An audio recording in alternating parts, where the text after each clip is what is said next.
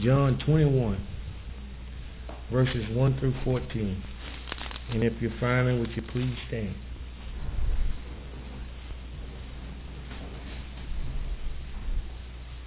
Verse 1. And after this, Jesus revealed himself again to the disciples by the Sea of Tiberias. And he revealed himself in this way.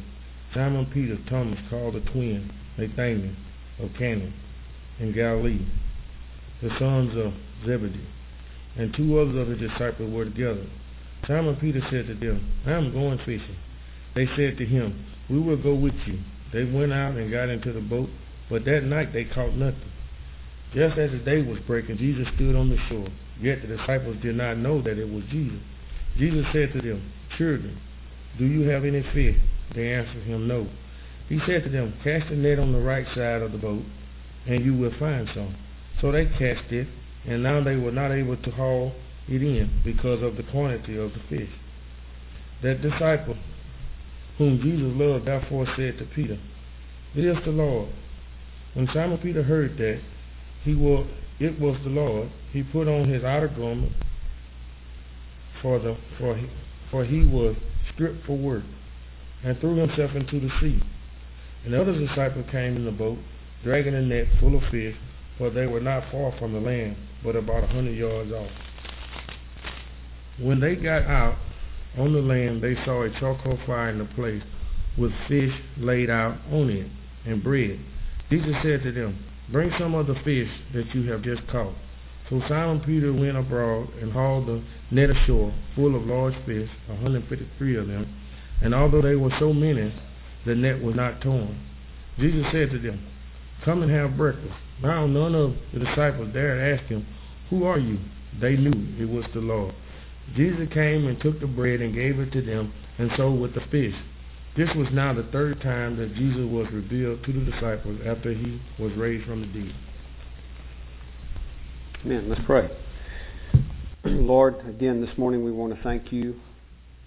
Father, we want to come acknowledging your your presence, Lord, acknowledging your reign.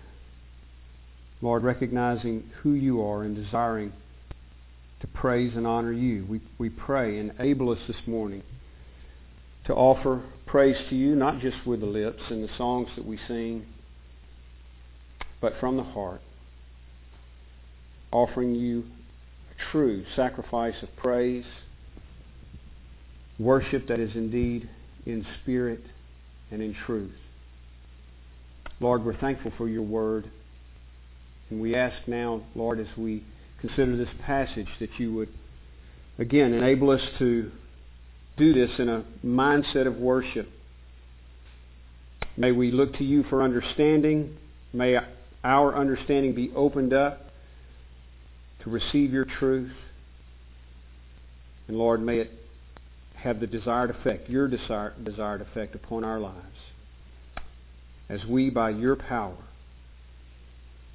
and your word, are made holy, being conformed to the image of your dear Son. May it all bring glory and honor to you. We pray in Jesus' name. Amen. Amen. You can be seated. Again, do appreciate the song, Dan. It's a blessing.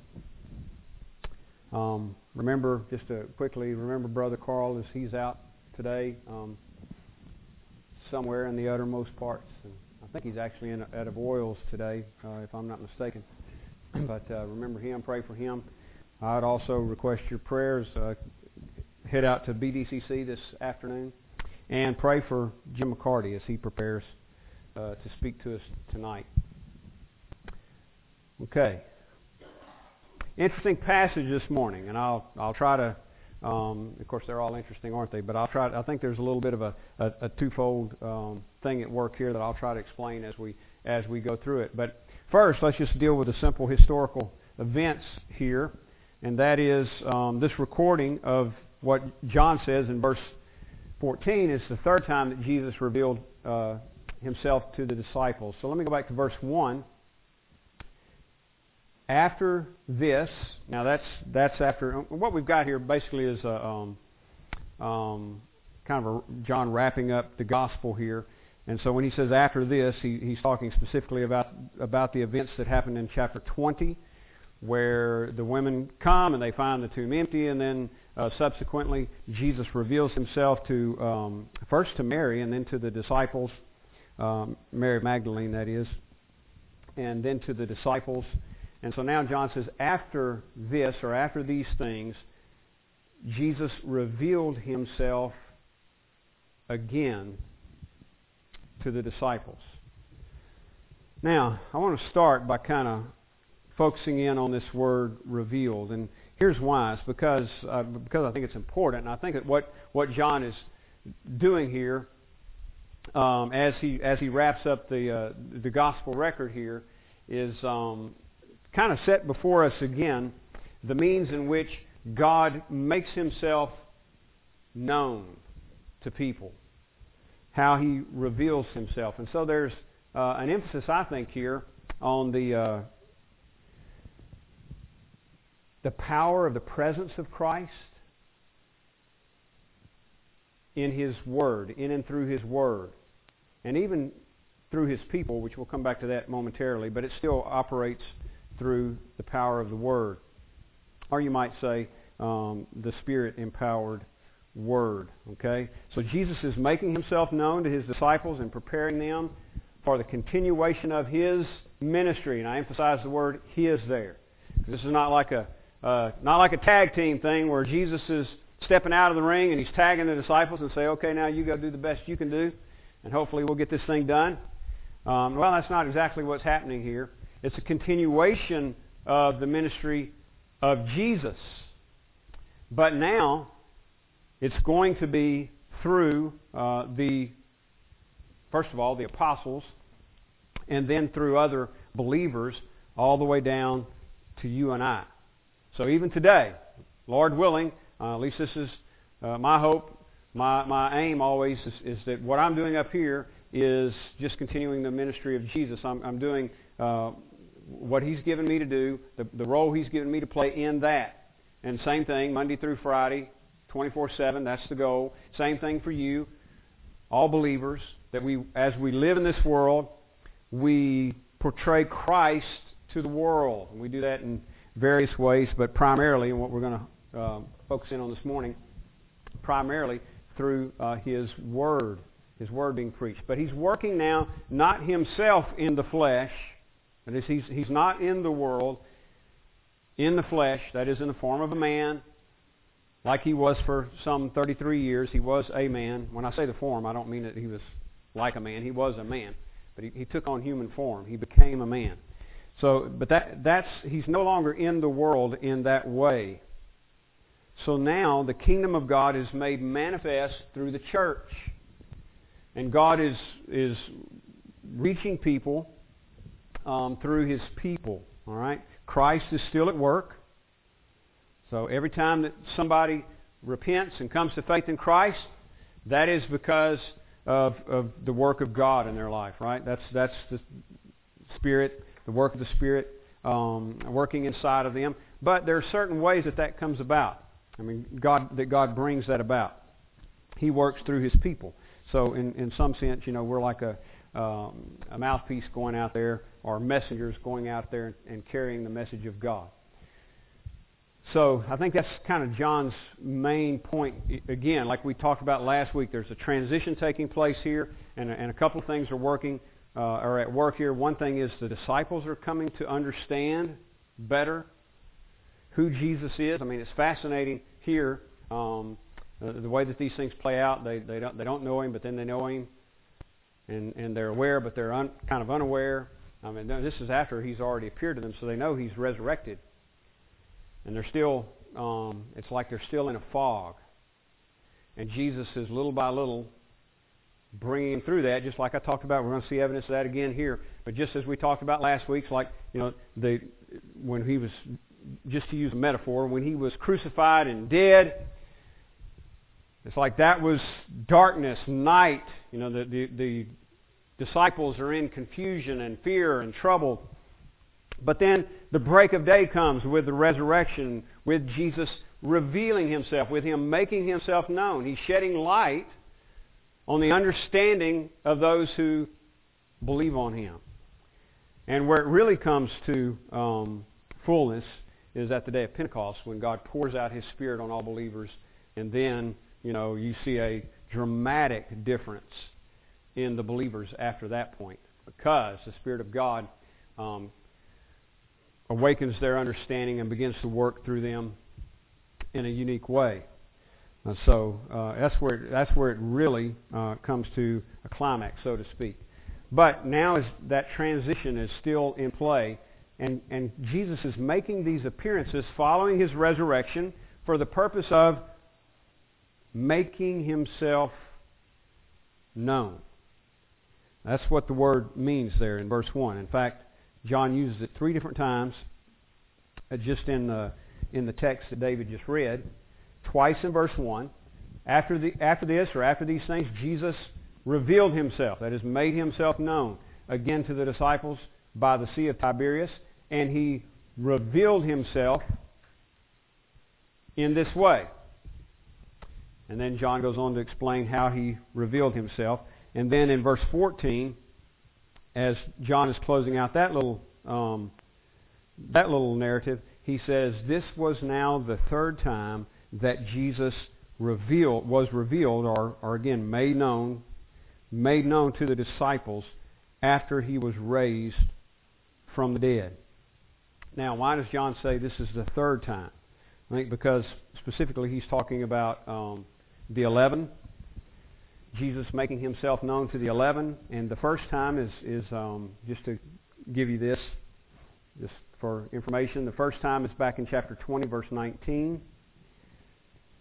It's on the on the resurrection day, the day that Jesus was raised from the dead, the first day of the week. Chapter 20, verse 19. On the evening of that day, the first day of the week, the doors being locked where the disciples were for fear of the Jews, Jesus came and stood among them and said to them, Peace be with you. So there's the there's the first time, and that um, that particular event plays out through about verse 23. And then the second time is in verse 26, chapter 20, verse 26. Eight days later, his disciples were inside again, and Thomas was with them. Thomas was not with them the first time. Thomas was with them. Although the doors were locked, Jesus came and stood among them and said, Peace be with you. And this, of course, is where he invites Thomas to um, to uh, touch him, put his fingers in the in the uh, the holes left from the nails, and in his side. And and uh, this convinces Thomas of the resurrection, and he responds by saying, "My Lord and my God." So that's the second appearance or revealing. The second uh, time that Jesus makes himself known. And now, chapter 21, verse verse 1 and, and the, uh, the narrative that follows is the third time. So that's what John's referring to in verse 14. This was now the third time that Jesus made himself known to the disciples. Now let's go to the to the narrative itself. In other words, how does Jesus make himself known? You go back to verse 1. He revealed himself in this way. Simon Peter, verse 2, Simon Peter, Thomas called the twin, Nathanael of Cana in Galilee, the sons of Zebedee, and two others of the disciples were together. Simon Peter said to them, I am going fishing. They said to him, We will go with you. They went out and got into the boat, but that night they caught nothing. Now, uh, Kathy was just asking me a while ago if I was if, if I was a fisherman, if I fish, and really no. But uh, you know, those those who do, those who are avid fishermen, um, that's their answer for a lot of things. Let's go fishing. and that and that was Peter. Uh, you know, they're they're still, and this this is what I'm wanting to point out here. They're still in this state of um, just not exactly knowing what's going on. So I, I would just phrase it this way. I don't want to overdo it. I'm not saying that they're that they're um, totally confused or anything like that. This is after they have seen the resurrected Lord. But but again, try, you know, we've got to uh, try to put ourselves into their position and into their mindset. And they're trying to process all this. For you and I, the idea of a crucified, resurrected Messiah, for you and I, that makes perfect sense.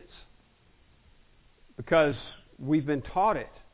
our whole Christian experience. We understand, maybe our whole lives. Some of us grew up in church. Maybe we've heard about it our whole lives. So, so we've been told for years or decades that Jesus came to die for the sins of his people. And that he did that. He accomplished that at Calvary's cross, where he laid down his own life to offer the sacrifice, the sacrifice of himself, a sacrifice that nobody else was qualified to make.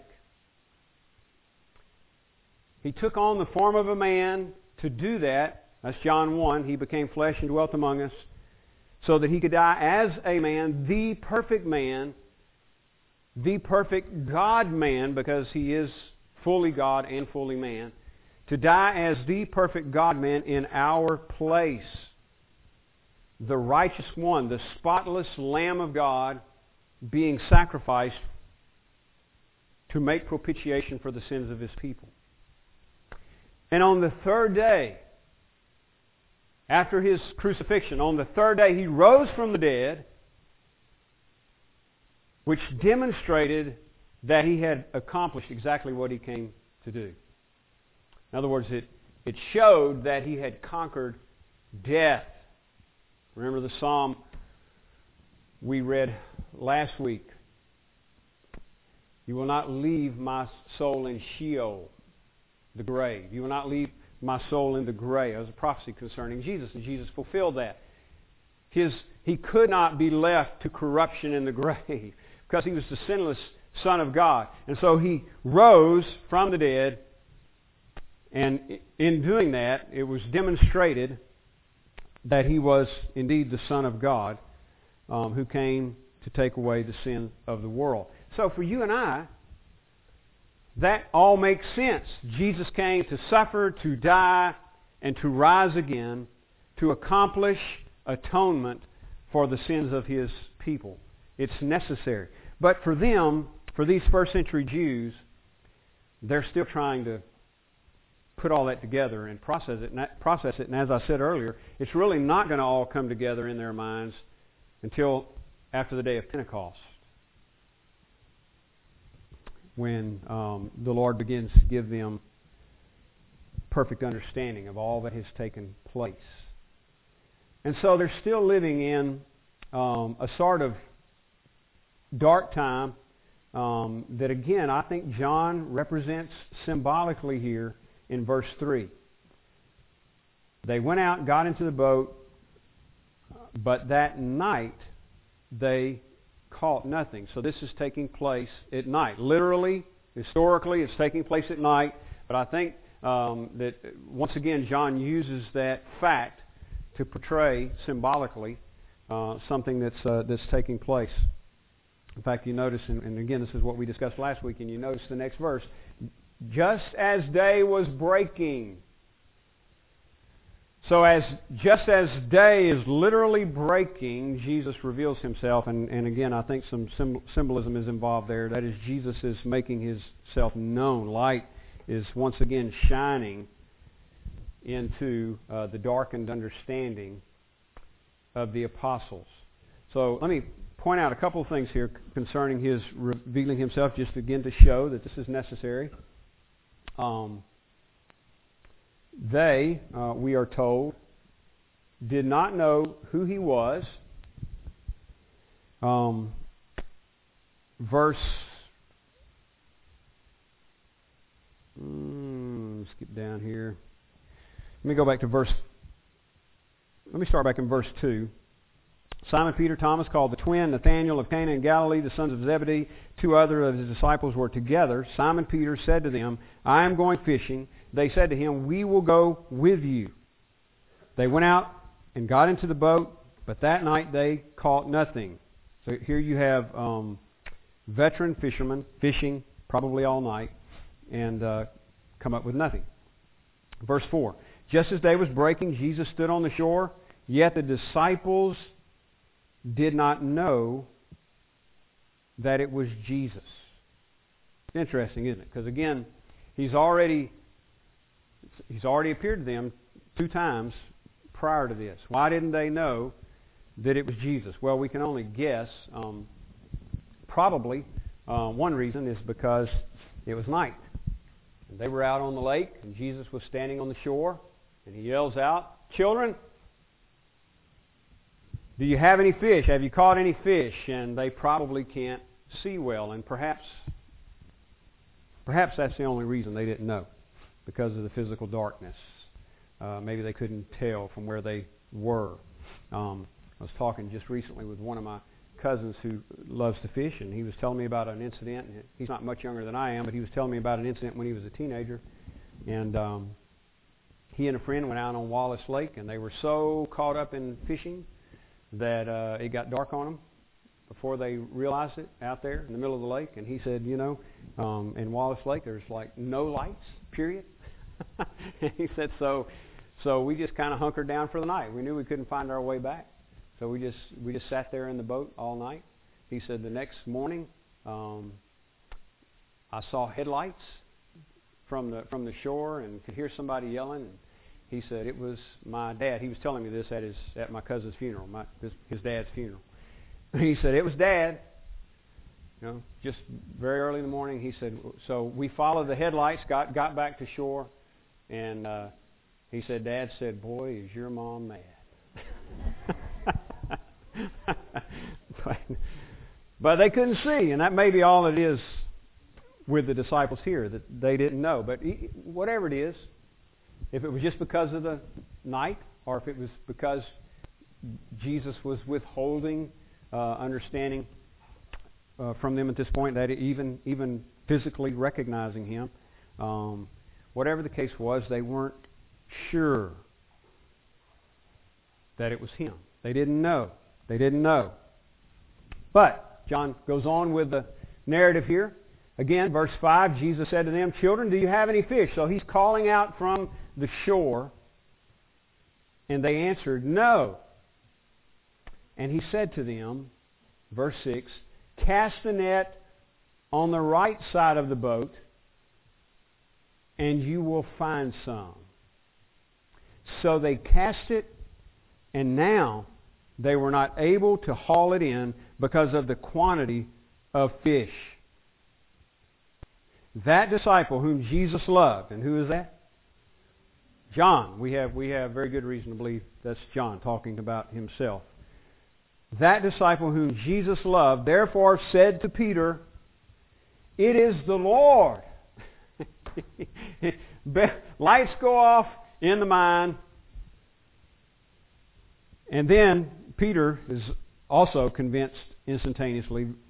When Simon Peter heard that it was the Lord, he put on his outer garment, for he was stripped for work, and threw himself into the sea. I know it sounds odd getting dressed to go swimming, but um, but, but it, it's it's either to cover. The word there can can mean just like to um, to take up your garment. It's sort of like they would do when they would run. Uh, so it, it may be that he had the garment on, um, but he had to um, kind of like tighten it up so that he could swim. Or it can also mean just uh, the way that this translation reads that I just read that he was implied that he was uh, he was stripped as he was working, and so he put it on for covering. At any rate, he didn't have too far to go, and uh, probably um, Probably didn't have to do much swimming. He could probably walk uh, through some of it.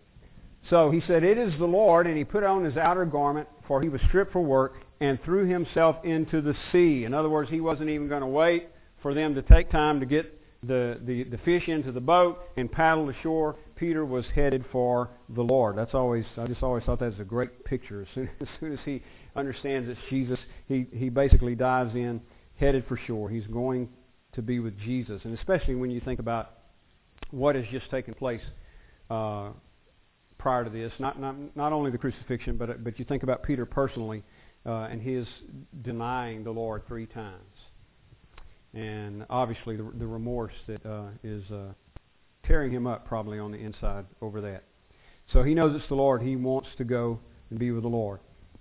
In verse 8, the other disciples came in the boat, dragging the net full of fish, for they were not far from the land, but about a hundred yards off. Now, remember, John starts out this little narrative by saying, basically, Jesus revealed himself, that is, he made himself known in this way. In this way. And then he says, well, you know, here, the, here we were, out in the sea, out in the lake, fishing, and Jesus is on the shore and yells out, do you have any fish? And we said, no. And so he says, cast the net on the right side of the boat. And you got to figure, you know, surely they've done that, you know, because I mean they've been fishing probably all night. But for whatever reason, they don't argue; they just do it, and they haul in a large quantity of fish. So, how did Jesus make himself known? Well, by once again doing a miracle, right? Another haul of fish like he had actually done once before, earlier on in, in, uh, in his earthly ministry. But I want to highlight here um, a couple of things about the way that he accomplishes this miracle, um, and uh, well, uh, and then and then how that would apply in, in, in terms of the continuing ministry of Jesus that that is happening through the church. Um, so so here's what I what I think is is taking place here, and I think this is consistent with really what John is saying all the way through. And that is that he reveals himself through his word. Through his word. In fact, I would say what made the difference in the disciples fishing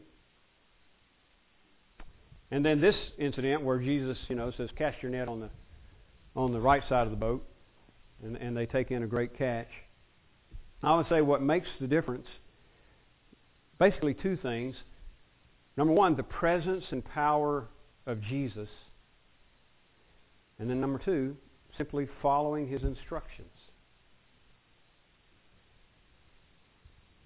So he's making himself known through the power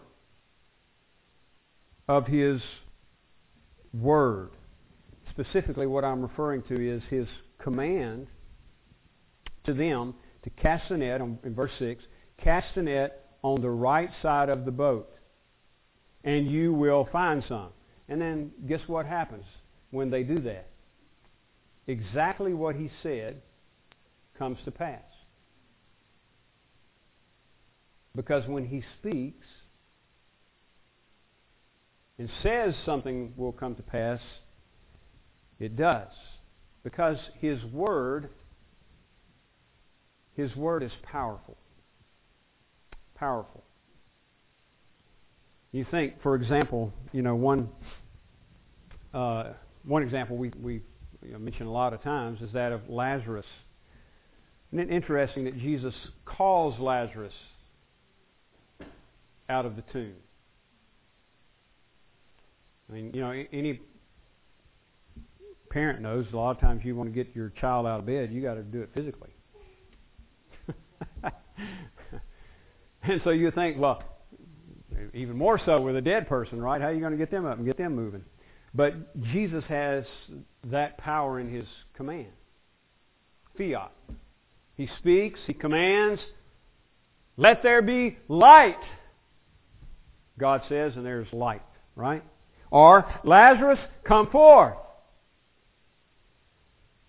And so God moves things and makes things happen and makes alive through the power of His Word. Now, I said I think that's consistent all the way through the Gospel of John. I, I think that's why John starts out the way he does in the prologue. In the beginning was the Word. The Word.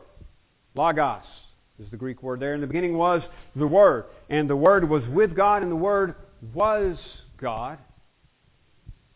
And the Word, first uh, John rather, John 1.14, the Word became flesh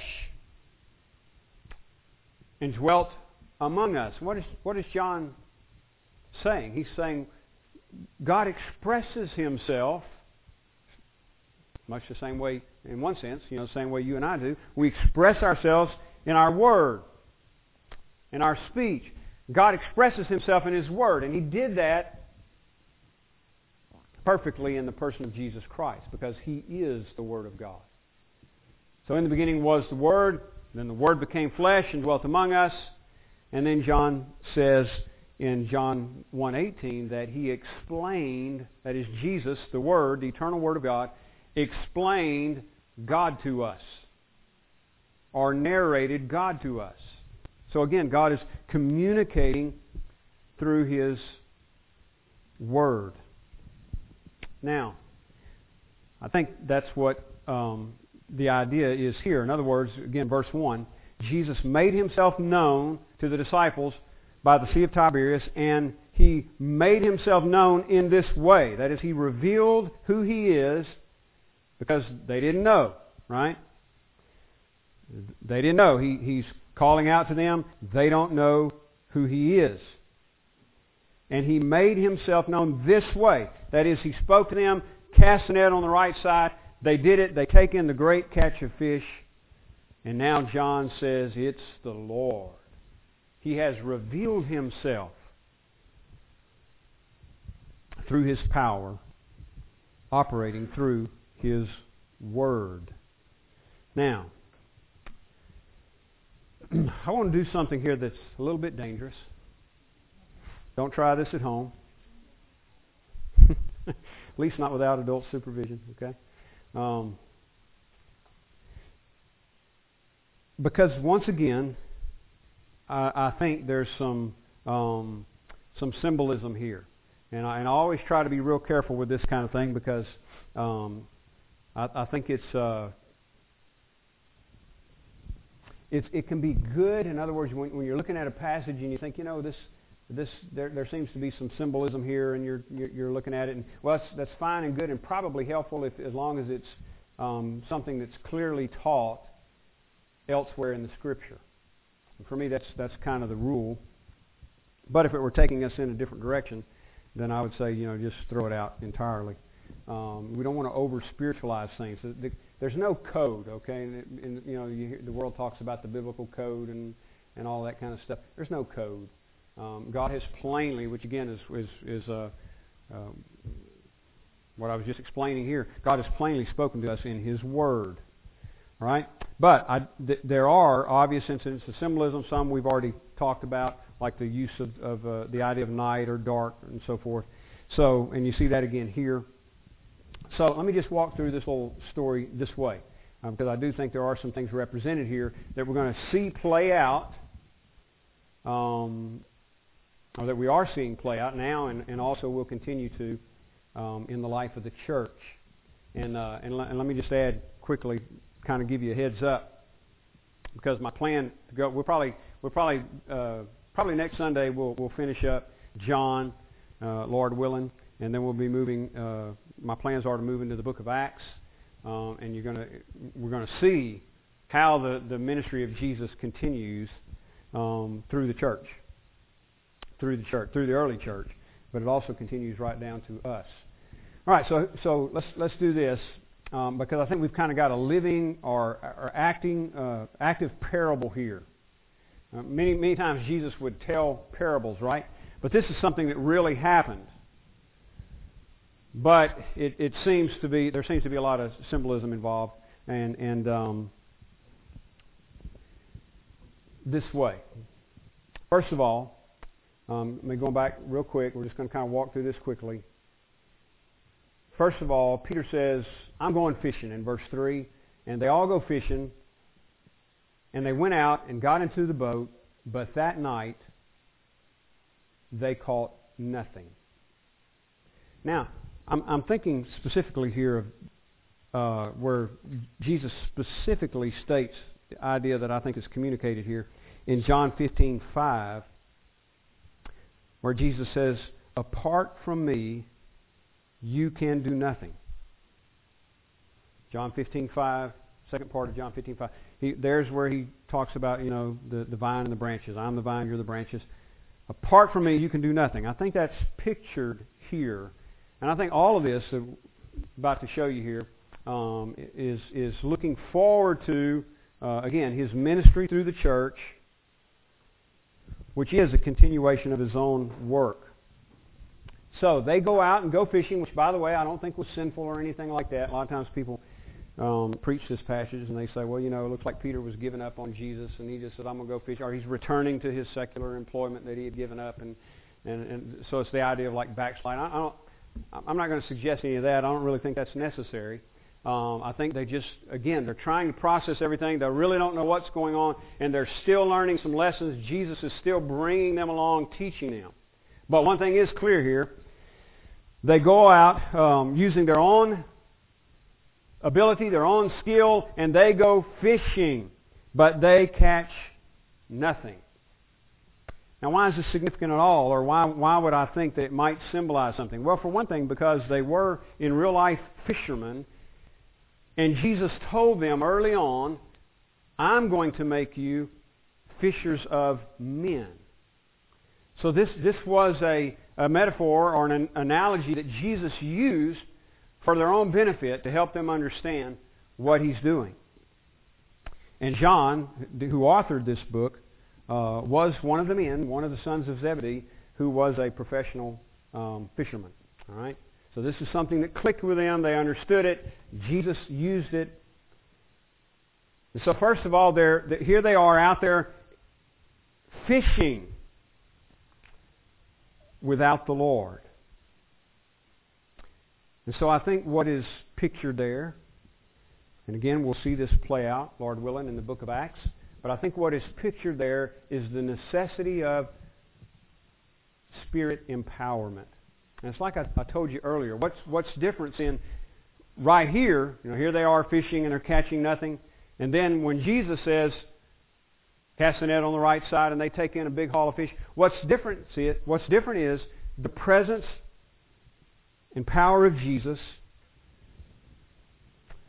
and his, his word being accomplished, being fulfilled, right? Being, being uh, obeyed, carried out.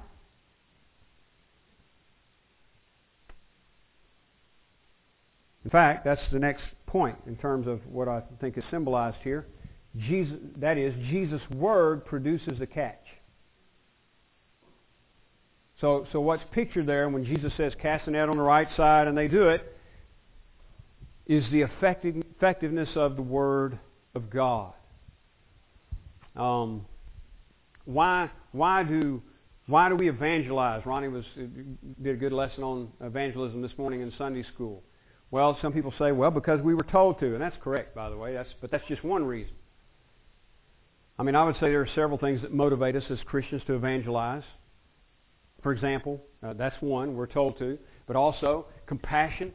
We, we want people to come to know the Lord. We want them to be saved. We don't want them to perish.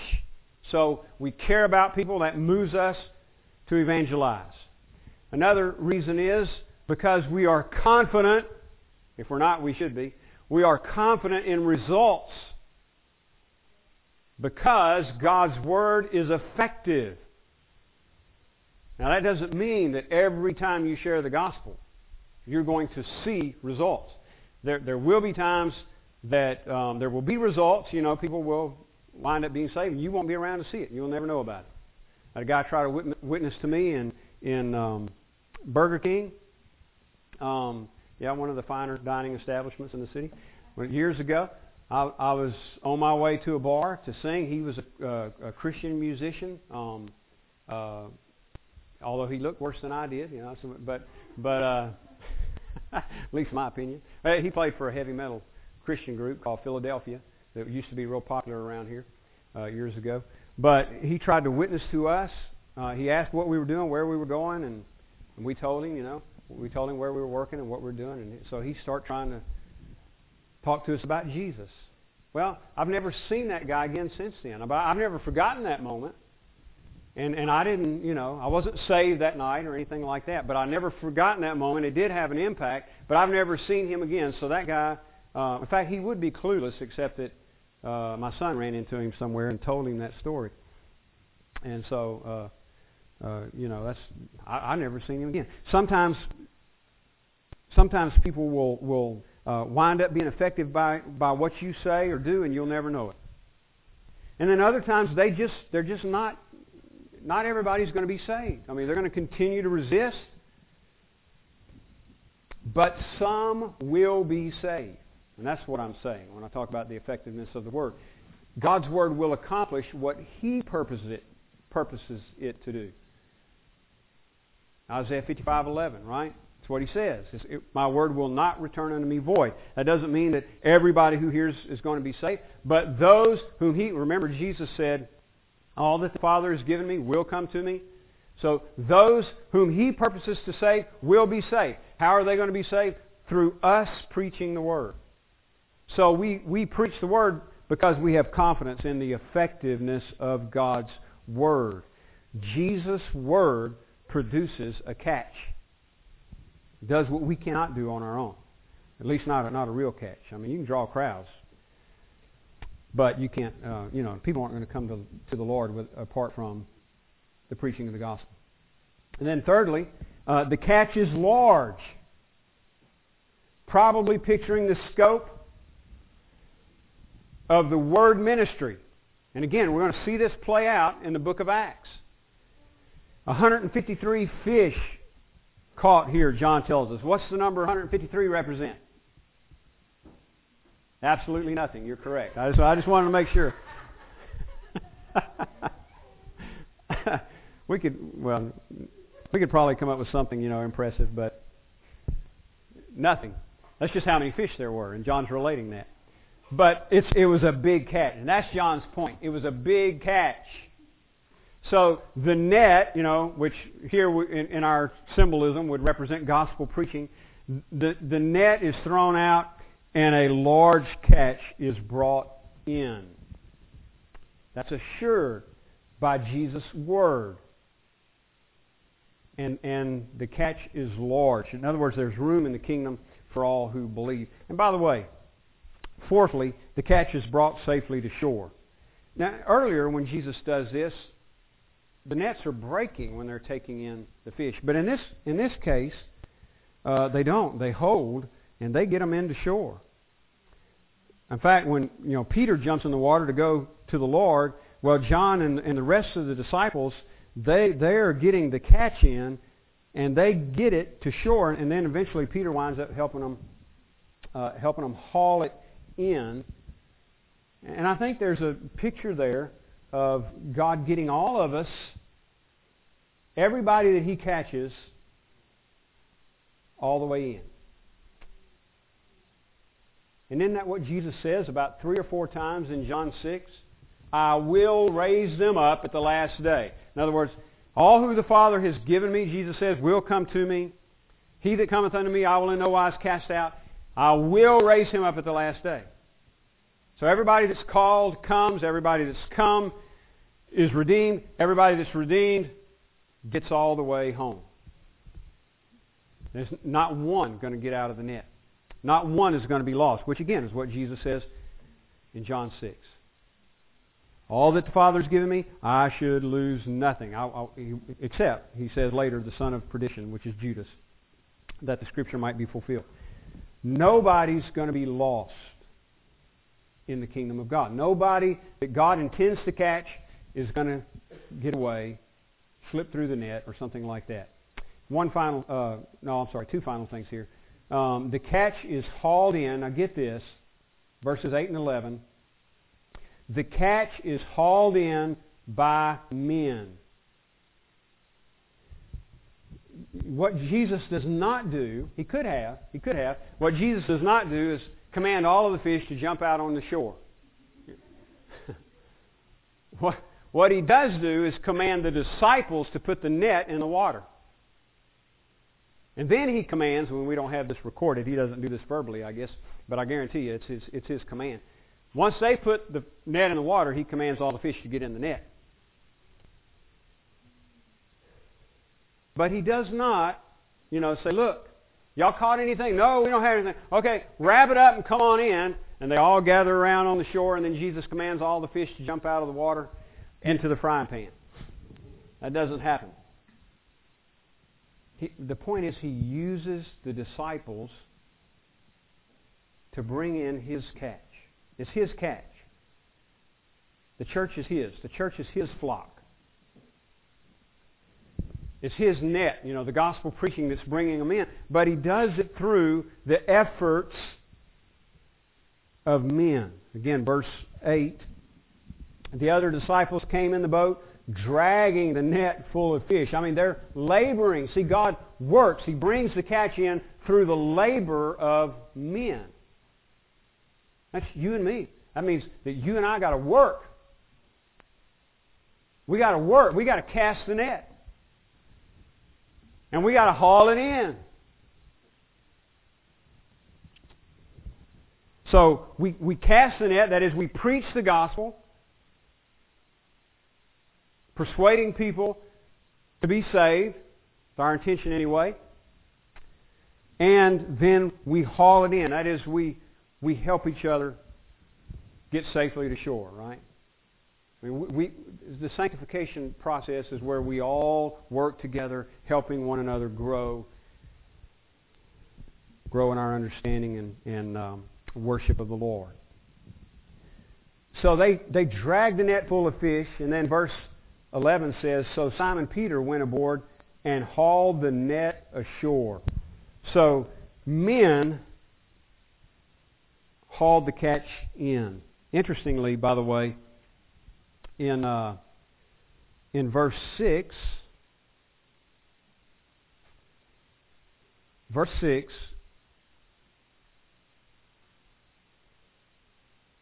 The last part of the verse, they cast the net and they were not able to haul it in. Okay, that word haul, note that, or drag, you may have. It's, it appears again, uh, not in verse 8, that's a different verb, but it's a synonym. But, but the, the, the word I'm referring to refers, uh, is used again in verse 11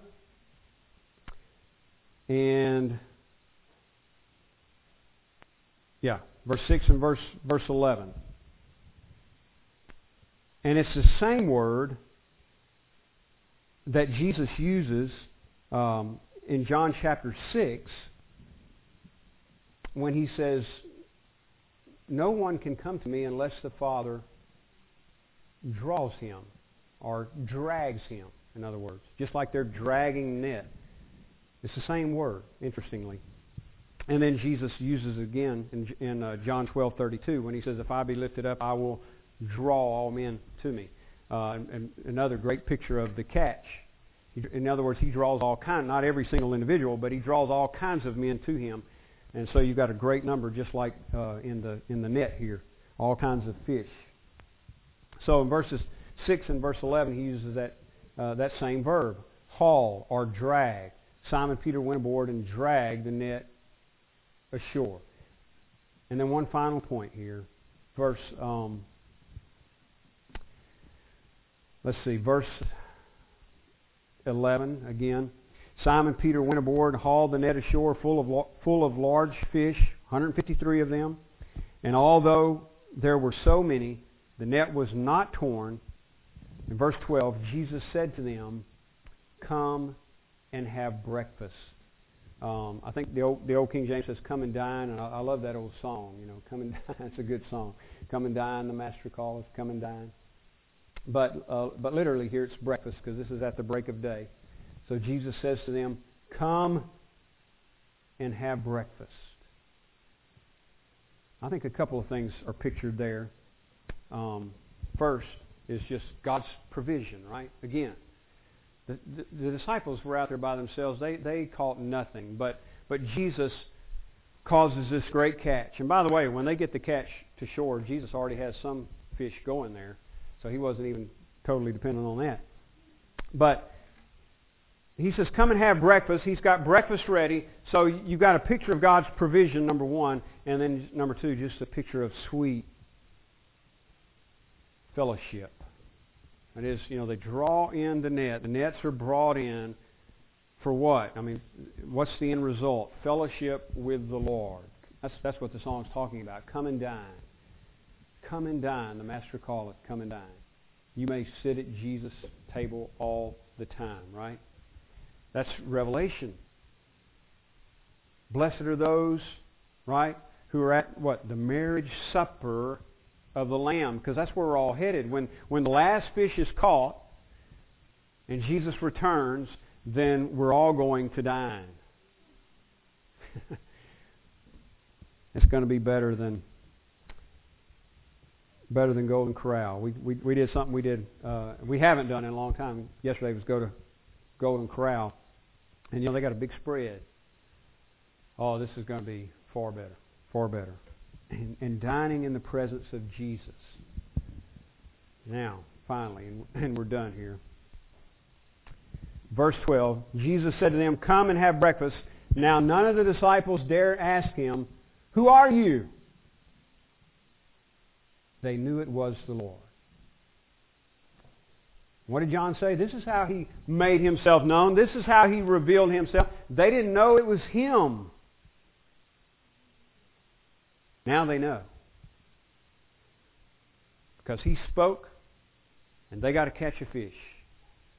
And he's providing for them and he's calling them into fellowship with himself. And now they don't dare ask, Who are you? Seems to imply that um, uh, I don't even know if it'd be right to use the word doubt. They have to know who it is, but but it's it's almost like they want to say, "Is it really you? is it really you?" But they don't dare say that. Who else can do these things, right? Who else can say, "Throw the net out," and then it just fills up with fish? Who else can have fish ready to eat without going fishing?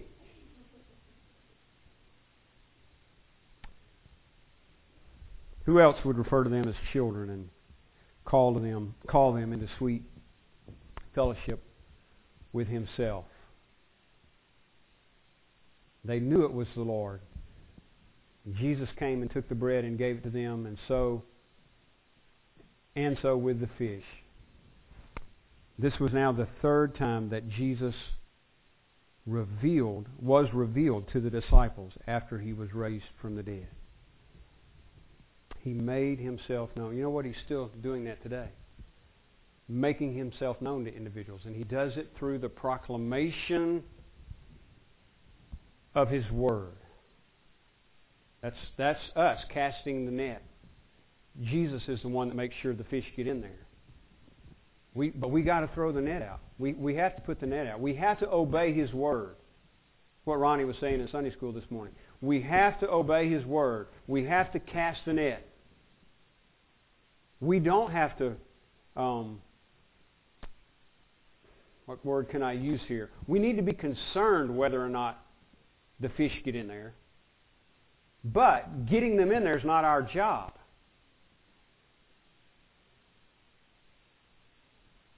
So if they don't jump in one day, you know, we don't have to be frustrated. We just keep preaching the Word. Keep loving. Keep being compassionate and keep being concerned. Keep casting the net. And some will get in. In fact, in the end, it's going to be a great multitude of fish in the net. Isn't that kind of interesting, isn't it? We're the fishermen and the fish. Would you stand, please? Thanks be to God for Him making Himself known. He's still doing it. He's still doing it. And now He's doing it through the church.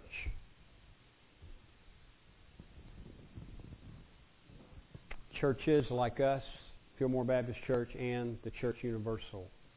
We're just a small part of that, right? Let's pray. Father, we thank you that you do still work. You're still powerful. You're still moving by your Spirit. You're still calling sinners to salvation. You're still making fish jump in the net. And Lord, we're thankful that we are privileged to be included, that we're privileged to be used in kingdom work, casting the net hauling it in. And Lord, enable us to be faithful in the labors that you've assigned for us.